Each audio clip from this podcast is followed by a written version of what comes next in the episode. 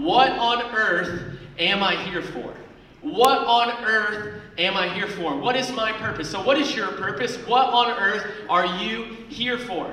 Now, that's a huge question and a huge topic. And if we thought in the next 25 minutes we were going to answer every single part of that, I don't think it's possible. But what I do believe we can do is leave here with a reminder of what our purpose is. And maybe for you, for the first time, you have a clear picture of why are you on earth and what is the purpose of your life.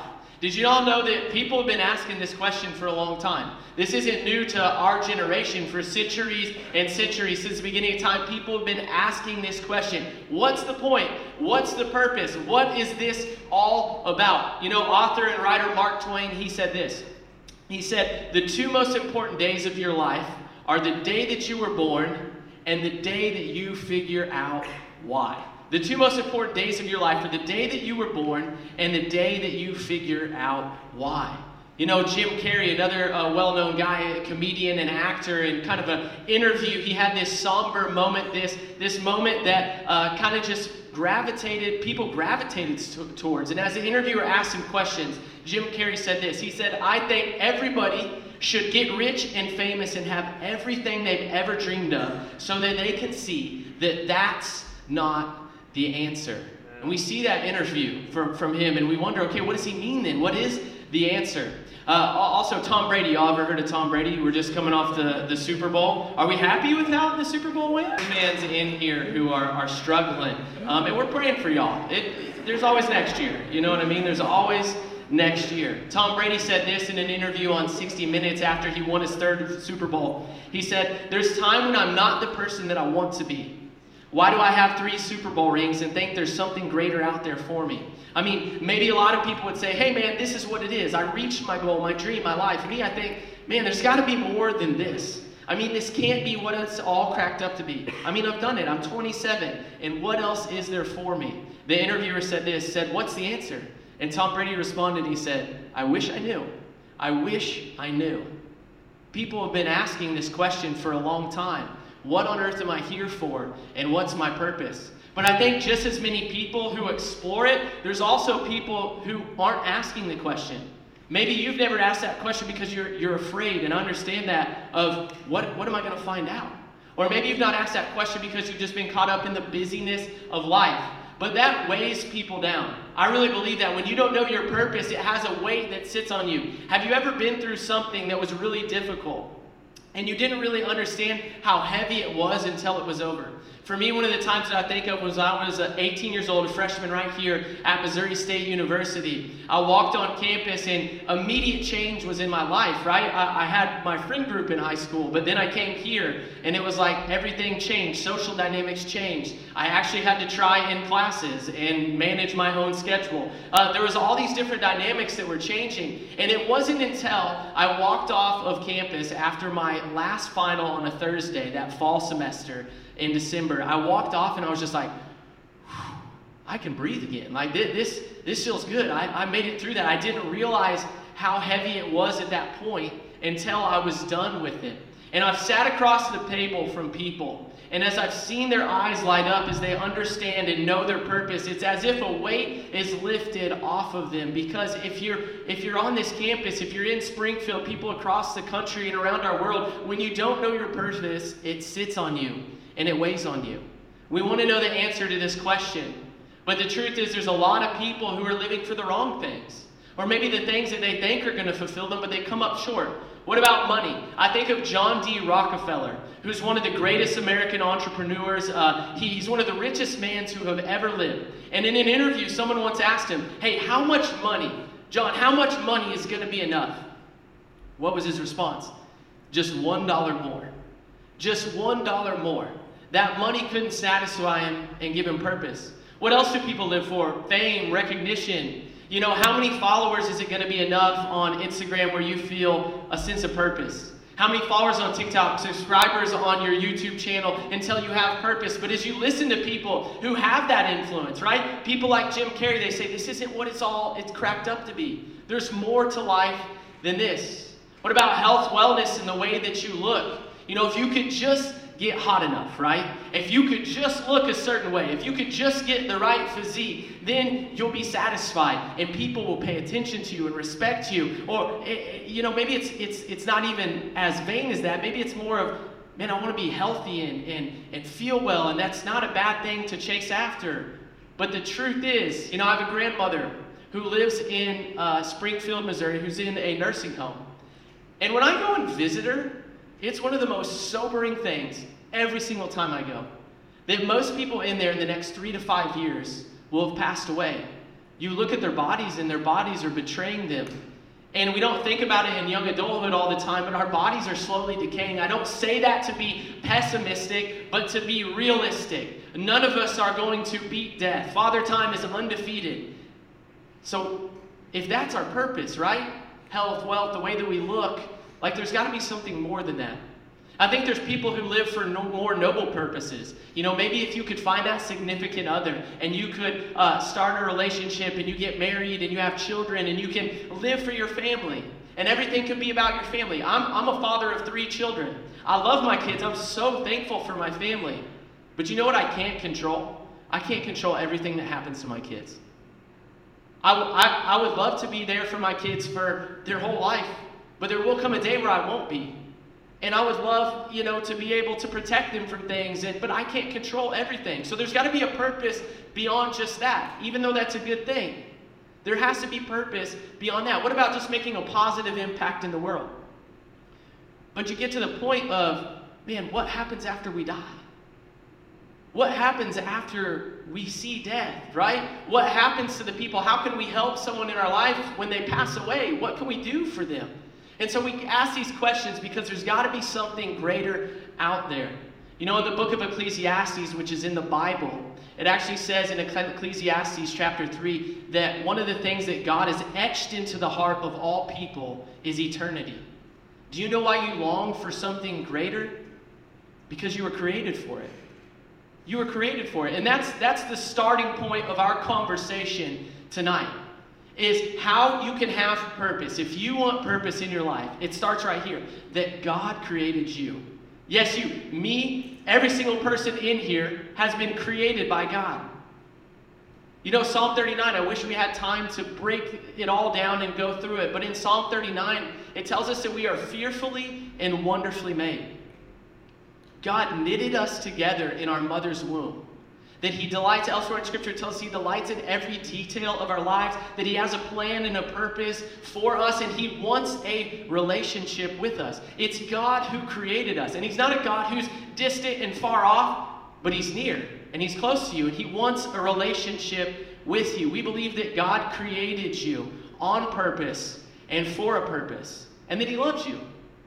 And you know, kind of the flip side of that is what if this is all just a result of random chemical reactions that have happened? Then I would ask this question why do we long for something more?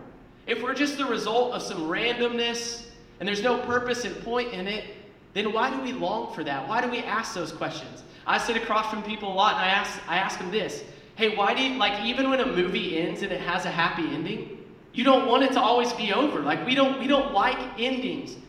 Because God has etched eternity into us, into our hearts. He created us that way. And there's a God in heaven who loves you and who created you. And that's the starting point of purpose. To understand our purpose in life, we have to understand that there is a God who created us and loves us.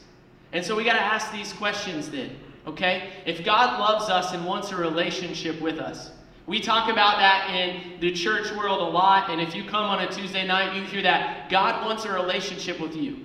And maybe you're sitting there, you're like, I want that. Well, how do I have a relationship with God? God is perfect and holy and good. God is perfect, He's holy, and He's good. And one thing I know about me so well is that I have done things that have grieved God. Anything that you've done that is outside of the commands of God is sin. It's shortcoming. It's falling short of God's glorious standard. And what happens is his sin comes in and it separates us from a perfect and holy and good God. And I, I feel like if we sat, if I could if I could go to coffee with every single person in here and sit across from you, you would say, Yeah, I've done some things that were wrong. And you would probably acknowledge, yes, there's evil in the world. But God is perfect, He's holy, He's good. If He's good, doesn't He want a relationship with us? How does that happen? And what God did is He sent His Son Jesus in order to bridge the gap so that we could have a relationship with Him. And so we need to understand some things because we're, we're talking big picture right now. And we're going to get more practical as we close of what purpose looks like in the day to day of our lives. But as we look big picture, we have to understand who is Jesus, right? Who is Jesus? There's no doubt when you look at historically, evidence outside of the Bible that Jesus lived on this earth. There's without a doubt that Jesus lived on this earth. But what you have to come to terms with and what you have to decide is is what the Bible says about Jesus true or not? And here's the way the Bible describes Jesus it describes Jesus as the Son of God, both fully man and fully God. How do you explain that? That's beyond my comprehension if I were to try and explain that. But I look at God's word and that's what it says fully man, fully God, that Jesus came to this earth.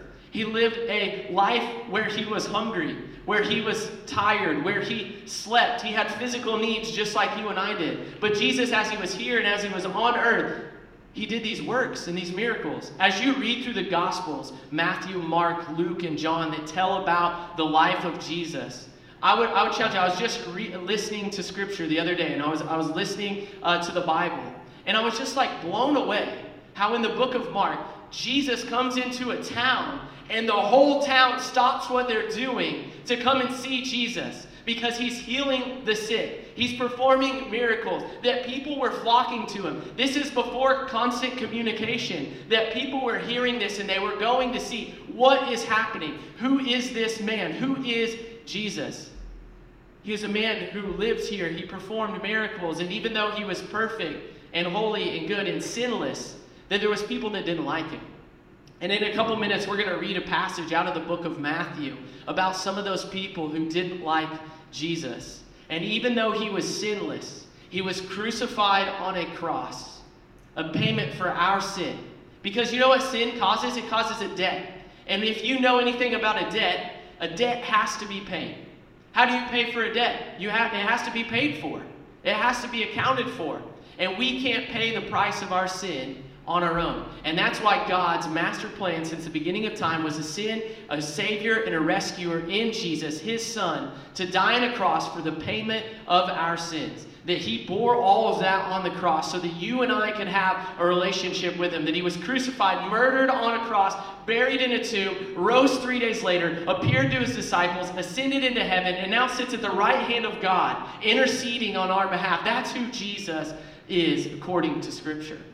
And so, as we look at that, we know we're created by God and He wants a relationship with us, and that comes through Jesus. As we look at that and understand that, let's look at some words of Jesus of I think that give practical framework for how we can have purpose every single day of our lives. Let's read this together. It's Matthew, it'll be up on the screens. It's Matthew chapter 22, verses 36 through 39. And this religious leader, he comes to Jesus and he asks him this question in an attempt to trick Jesus, in an attempt to stump Jesus. But Jesus responds and not only answers his question, but within his question, I think it paints a broad stroke picture of how we can have purpose every single day in our lives. It says, Teacher, which is the greatest commandment in the law? Jesus replied, Love the Lord your God with all your heart, and with all your soul, and with all your mind. This is the first and greatest commandment. And the second is like it love your neighbor as yourself. Love your neighbor as yourself. And you ask, how is that our purpose within this? We see two things that Jesus says. These are the greatest commandments is to love God and to love others. Love God and love others. How else, how else could we define that? Our purpose in life, your purpose when you wake up. This is something that like I've I've known in my head, but as I apply it in my heart this week as I prepare, I've woken I've woken up in the morning, I've just thought, man, God, like my purpose is to know you and to make you known. My purpose is to know you and to make you known. My purpose is to love God and to love other people. So how do I love God? What does that practically look like? I'm married to my wife Emma, and I, I, love her, and uh, we have the status by the state of Missouri that we are a married couple. We file taxes jointly, okay? And I'm looking forward to that tax return that's coming up soon as well. Um, we, we file taxes together. We are married. But it's not just that we're married. We are we are married, but we spend time with one another. How could I say that I love my wife and I never spend any time with her? I love my wife, so we spend time together. I get to know her. She gets to know me. There's this mutual connection. Let me tell you this like, God is interested in you. You might not know that. You might not think that. You might think of things you've done or whatever you're walking in here with that God doesn't want anything to do with you. But you can't do anything to make God not love you. God loves you and He wants to know you. He's already made that step towards you. And I would challenge you how do you know God? You step towards Him, you lean into Him. And what we do, we talk about this all the time on Tuesday nights and on Sunday mornings at High Street, is we look at God's Word and we say, what does His Word have to say? And that is a framework for our lives. It's our, it's our owner's manual, right? It's what tells us how do we respond in situations? How are we to live our lives? How do we have meaning and purpose in our life? And so, my challenge to you is this you could come here, you could listen to me talk, right? And that's a thing that we do as believers is we gather together and that's important. But what I really want every single person in here to do is that you would read God's word on your own. Because this is just maybe a dose and a glimpse into what purpose is, but every day you can fill your mind with the truth of God's word. In John 8 31, Jesus is talking, so we have to pay attention. He's talking to his disciples, and he said, Whoever abides in my word. What does that word abide mean? It means whoever lives in my word, stays in my word, eats my word, drinks my word, breathes my word, like who's about my word, they're truly my disciples. And they will know what? They will know the truth, and the truth will set them free. Some of y'all have things in here, struggles tonight that you've been trying to overcome on your own, and you just can't seem to do it. You need the truth of God's word in your life to help you do what you cannot do on your own. That's what spiritual disciplines are something you can do that helps you to do something you cannot do on your own. That God uses these disciplines that we engage in. So, one of my biggest encouragements is that you would explore what God's word has to say on your own. You know, up at Next Steps on the way out, if you're that, that person, you're like, I don't know how where to start. We actually have a reading plan in our Faith Basics Guide. It's a red book. And you can actually just walk through it. It's meant to be walked through with somebody. We would have someone on our team who would love to walk through that with you. But there's this reading plan. And it's a 90 day journey through the Gospels that we talked about of Matthew, Mark, Luke, and John, where you can see the life of Jesus. You can see the plan of God unfold. But you've got to get into the Word. You can't know God's Word unless you're in it. You can't know God's word. You can't know God unless you're spending time with Him. I think on the additional side of that is you can't fully know God if you're not spending time with other people who are searching and pursuing and seeking God. You got to we call this community, right? We call it spending time in community. But what you've got to do is you got to get around people who are headed in the same direction as you. It doesn't mean that you cut everybody else off who has a different view or different opinion, but if you're never spending time with people, and maybe tonight you're here and you're like, I need that. I need to jump into a group of people who are sitting around in a living room or at a coffee shop and studying the Word. That's why we do small groups. You've got to start doing life with people. That's one of the reasons why we have Young Adults on a Tuesday night, is so that you can come alongside other people who are pursuing the same things as you are. You got to get with other people. You got to get with other people. And you know, the second piece of that is how do we um, know others? Or how do we love others? How do we love others? How do we make God known? And, and the crazy thing is, is like being here tonight is kind of a full circle moment for me because I remember moments when I was 18 years old here on campus at Missouri State University. I would come into the uh, to the PSU and I'd be hanging out here and I'd I, it still smells like Subway bread in here all the time. It's baked into the walls at this point, I think. I don't, I don't think if they took the Subway out, it's going anywhere. Um, but as I was here, and as I would look in the mirror in the restroom or something, I just remember lacking so much confidence. I didn't like the way I looked. I didn't think I looked old enough. I wasn't sure that I could ever lead people. I had uh, doubts about my faith and what I believed in. And I remember just how sobering that first year of college was for me. As I was like, God, I don't, I don't even know. I, I, I feel so unconfident in myself. How could you even use me? And then to be here at 32 years old is such a different experience because I've seen, as, as we sang about, All my life you have been faithful. All my life, you have been so, so good. As I look over the last several years of my life, I see the faithfulness of God. I see the way that He's grown me where I'm weak. I see that He's given me confidence. And yeah, I might not like this, X, Y, or Z about me, but it doesn't matter because God created me on purpose and for a purpose. And I've seen how that's grown, and I've seen the faithfulness and the goodness of God. And I've spent time with people who have seen the faithfulness and the goodness of God. And so, as, as we think about that, how do we make God known? Well, we take His word and we go and we tell. That's one of the reasons why we're here tonight, is because we believe that it matters that we continue to tell the story of Jesus. And one of the saddest things that you could ever believe is that God can't use you. And there is an enemy in Satan who came to steal, to kill, and destroy. And he's the master of lies. And one of the biggest lies that he tells people is God can't use you. Think about what you did. Think about what you did last night. Think about what you did before you came. Think about what you did a year ago. God can't use you. You don't have any skills. You don't have any ability. You don't have anything to offer. You're too extroverted. You're too introverted. The lies are endless. I don't know what lie you believe in, but what that's that highlights the importance of getting in the truth and filling your mind with truth because you will know the truth and the truth will set you free. And God has good things planned for you. We just finished up a series in young adults where Tuesday nights where we talked about work and the good works that God has prepared for us. And He's prepared good works for you. And we want that for you. I want that for you. And most importantly, God wants that for you. Every day when we wake up, we can have purpose in our lives because we can know God and we can make Him known. We can love God and we can love other people. God could have just said, hey, when you're saved, when you have a relationship with me, you're just done here on earth, and that's the end of it. But He leaves us here. Why? To do the work that He has prepared in advance for us to do to do the work of ministry, to share the gospel, to share the good news, to be a hope, to make a difference, to make a positive impact. See how all those things that we talked about, you can you can have money. God, God's not against you having money. He can take that, and if you're viewing it and it's not the ultimate thing in your life, you can leverage that for the kingdom of God. If you have influence and you have uh, the ability to influence people, and God has given you a platform, you can use that for the purposes of God. You can raise your family to know God. See, all those things that we talked about, none of them are bad things inherently, but when they're the ultimate thing, they're going to fall short. They're going to fall short. And what an awesome opportunity we have to make God known.